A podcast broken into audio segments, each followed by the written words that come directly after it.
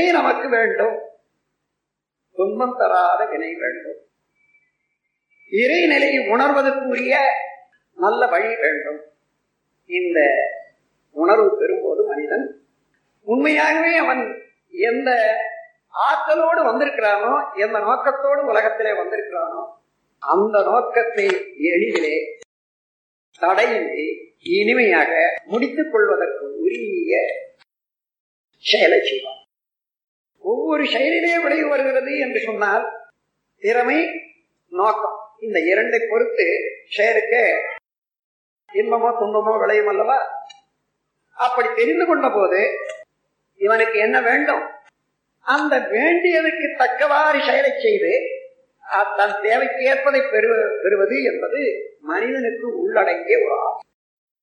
அந்த ஆற்றலை வளர்த்துக் கொள்வதற்கு பதிலாக அந்த ஆற்றலை அறியாமல் அவர் எனக்கு செய்ய வேண்டும் இவர் எனக்கு செய்ய வேண்டும். அங்கே இருக்கிறது என்போம் இங்கே இருக்கிறது என்போம் என்று தேடிக்கொண்டு எங்கேயோ வெளியிலே மனம் வைத்துக் கொண்டு பிறர் மேலே ஒரு எதிர்பார்ப்பதாக வைத்துக் கொண்டிருக்கும் வரையிலே தன்னுடைய ஆற்றலையும் உணர முடியாது தன்னுடைய ஆற்றலை வளர்த்துக் கொள்ளவும் முடியாது.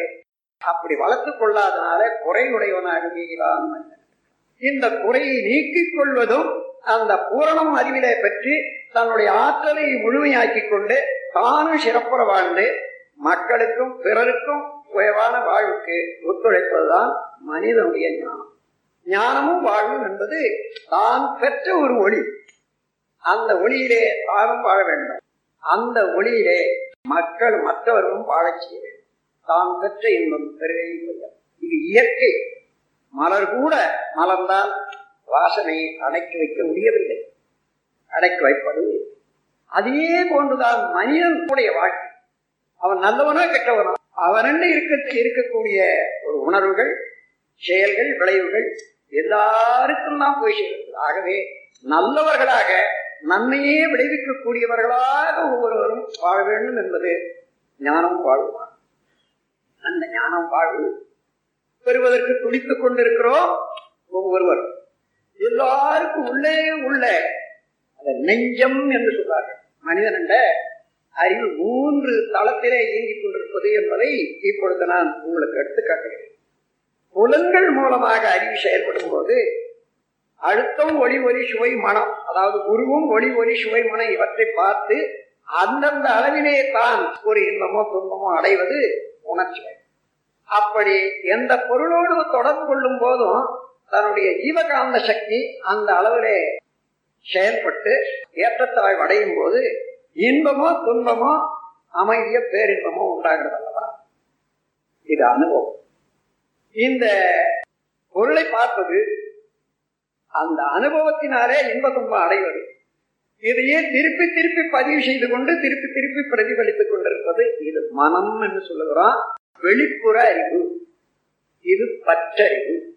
அதே அறிவு என்ன என்ன புலன்கள் மூலமாக செயல்களை செய்து வருகின்றதோ அது அத்தனையும் உட்புறத்திலே உயிரிலே பதிவாகி இன்று நீங்கள் உட்கார்ந்திருக்கின்றீர்கள். மூன்று வயது முதல் கொண்டு இன்று வரையிலே உங்களுக்கு வாழ்க்கையில நடந்த நிகழ்ச்சிகளை சிறிது சிறிது சிந்தித்து பார்த்தீர்களே ஆனால் முக்கியமான நிகழ்ச்சிகள் எல்லாம் நினைவு வரும். எங்கே? எல்லாமே இந்த உயிர் என்ற பேராற்றலுக்குள்ளாக அடங்கிறார் அதனால் அகத்தது என்று சொல்கிறார் அறிவு என்பது அகம் என்ற உயிர் அந்த உயிருக்கு உயிராக இருக்கக்கூடியதுதான் அறிவு. அந்த அங்கேதான் பதிவாகி அதனுடைய அடக்க நிலையிலே என்னென்ன செய்கிறதோ அதையெல்லாம் அது அடக்க நிலையிலே பதிவுக்கு வந்துவிடுது இருப்பு நிலைக்கு வந்துவிடுது இது இரண்டாவது இடம். இன்னொன்று நான் எங்கே இருந்து வந்தேன்? இந்த உலகம் எத்தகையது? ஏன் இது இவ்வாறு இருக்கிறது என்று விரிந்த அறிவோடு தன்னை தாண்டி சிந்திக்க மனிதன் விழையும் போது அதே அறிவு இந்த உடலை தாண்டி உயிரை தாண்டி பிரபஞ்சத்தையும் பிரபஞ்சத்தை தாண்டியும் விரிந்து நிற்கும் போது அதே அறிவுதான் இறைநிலையை உணர்ந்து கொள்கிறது பிரபஞ்சத்தை உணர்ந்து கொள்கிறது அது வந்த வழியை உணர்ந்து கொள்கிறது இது முற்றறிவு என்று.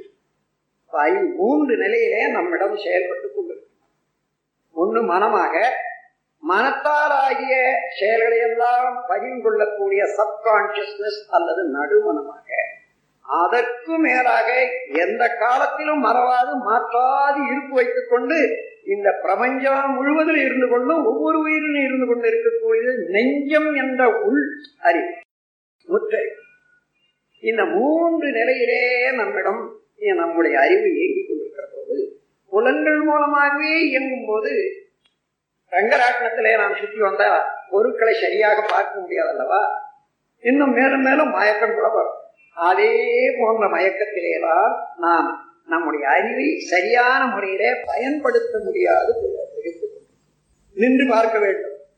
இப்படி புலன்களோடு இயங்கி இயங்கி பெற்ற பதிவுகளால அதே பதிவுகளை கொண்ட இன்ப துன்ப சுழலிலே சிக்கிக் கொண்டிருக்கிற போது நான் ஏன் வந்தோம் எங்க வந்தோம் என்ன செய்யணும் என்று சிந்தனையே எட்டுவதில்லை ஆனாலும் விடுபட வேண்டும் முழுமை பெற வேண்டும் முக்தி அடைய வேண்டும் என்ற எண்ணம் எல்லாருக்கும் உள்ளே அடங்கி அது ஞானம் அடித்தளத்திலே அது இருப்பாக இருந்து கொண்டுதான் இருக்கிறது.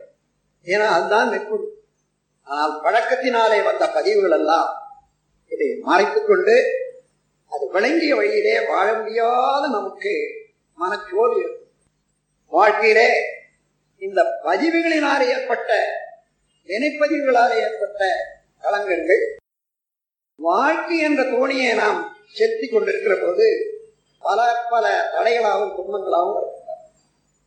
இதை போக்குவது எப்படி என்று ஒவ்வொருவரும் தத்தளித்துக் கொண்டிருக்கிறோம். விளங்கியபடியே வாழ வேண்டும் என்று நினைக்கிறோம். முடியவில்லை. சந்தர்ப்பம் வரும்போது தேவை வரும்போது அது தானாகவே பழக்கத்தின் வழியே செயலை செய்து விடுகிறோம் அதன் விளைவுகளும் துன்பமாகவும் சிக்கல்களாகவும் இந்த இடத்திலே என்ன தெரிகிறது? மனிதன் என்பவன் பழக்கத்துக்கும் விளக்கத்துக்கும் இடையே போராடி கொண்டிருக்கக்கூடிய மனிதனாகவே உருவமாகவே பழக்கத்தை மறந்துவிட முடியவில்லை. மாற்றிவிட முடியவில்லை. விளக்கத்தையும் மறைத்து விடவோ மறந்து விடவோ முடியும் இதற்கிடையே உள்ள போராட்டம் தான் இந்த உலக போராட்டம். அன்னை மகன் அன்னை மகள் என்று வைத்துக் கொள்ளும். ஒருவருக்கு ஒருவர் எப்படி வாழ வேண்டும் என்று அவர்கள் தெரிந்து கொண்டிருக்கின்றார்கள். இருந்தாலும் அவ்வப்போது ஏதோ ஒரு சண்டை. குழப்பம் ஏற்படுகிறது. இருவருமே உணர்ந்து கொண்டாலும் கூட மீண்டும் மீண்டும் அதே செயலை செய்து வருந்தி கொண்டிருக்கிறார். அது காரணம்? பழக்கம் அந்த வழியில் நீண்ட கால பழக்கமாகிவிட்டது விளக்கை ஏதோ ஒரு தோன்றி மறைந்து இப்ப என்ன செய்ய வேண்டும்? விளக்கத்தை அழுத்தமாக பெற வேண்டும். அது பழக்கத்தை வெற்றி கொள்ள வேண்டும். இது எல்லாருக்கும் தேவை. எல்லா மக்களுக்கும் தேவை. பழக்கம் எப்படி வந்தது? பிறந்த நாள் முதற்கொண்டு இன்று வரையில என்ன என்ன எண்ணினோம் என்னென்ன செய்தோம் என்னென்ன அனுபவித்தோம் என்னென்ன அனுபவிக்க நினைந்தோமோ அவ்வளவு எண்ணமாக பங்களாகிவிட்டது. அது அவ்வப்போது பிரதிபலித்து பிரதிபலித்து அதே ஆர்வம் எண்ணமோ செயலார்வமாக மலர்ந்து கொண்டிருக்கிறது இது ஒரு நிலை வினையினுடைய ஒரு அளவு. இன்னொரு வினையினுடைய ஒரு அலை இருக்கிறது.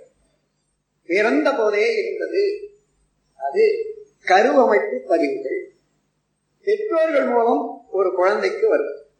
பெற்றோர்கள் செய்த வினைதான் என்பது இல்லை பெற்றோர்கள் செய்த வினையோடு அவர்கள் அவர்கள் பெற்றோரிடம் இருந்த வினைகள் அவர் அவர்களுடைய பெற்றோர்களிடமிருந்து பெற்றது. இப்படி பின்னோக்கி சென்று ஆராய்ந்து கொண்டே போறோமையானால் பல லட்சம் தலைமுறைகளையும் கடந்து தனியே ஒரு மனிதன் உலகிலே தோன்றி இருப்பானே அங்கே இருந்து இன்று வரையிலே தாய் இருந்த வரையிலே கல்தொடரிலே எங்கேயும் விடுபட்டதில்லை. அத்தனை லட்சம் தலைமுறைகள் ஆற்றிய செயல்கள் கொண்ட எண்ணங்கள் எல்லாம் தொடர்ந்து வந்து கொண்டிருக்கின்றன. அதுதான் சங்கீத கர்மம் என்று நூலார் சொன்னார்கள். அதுதான் கரு கருவமைப்பு பதிவு. கருத்தொடராக வந்த பதிவு. நம் கடமை அறவாழ்வின்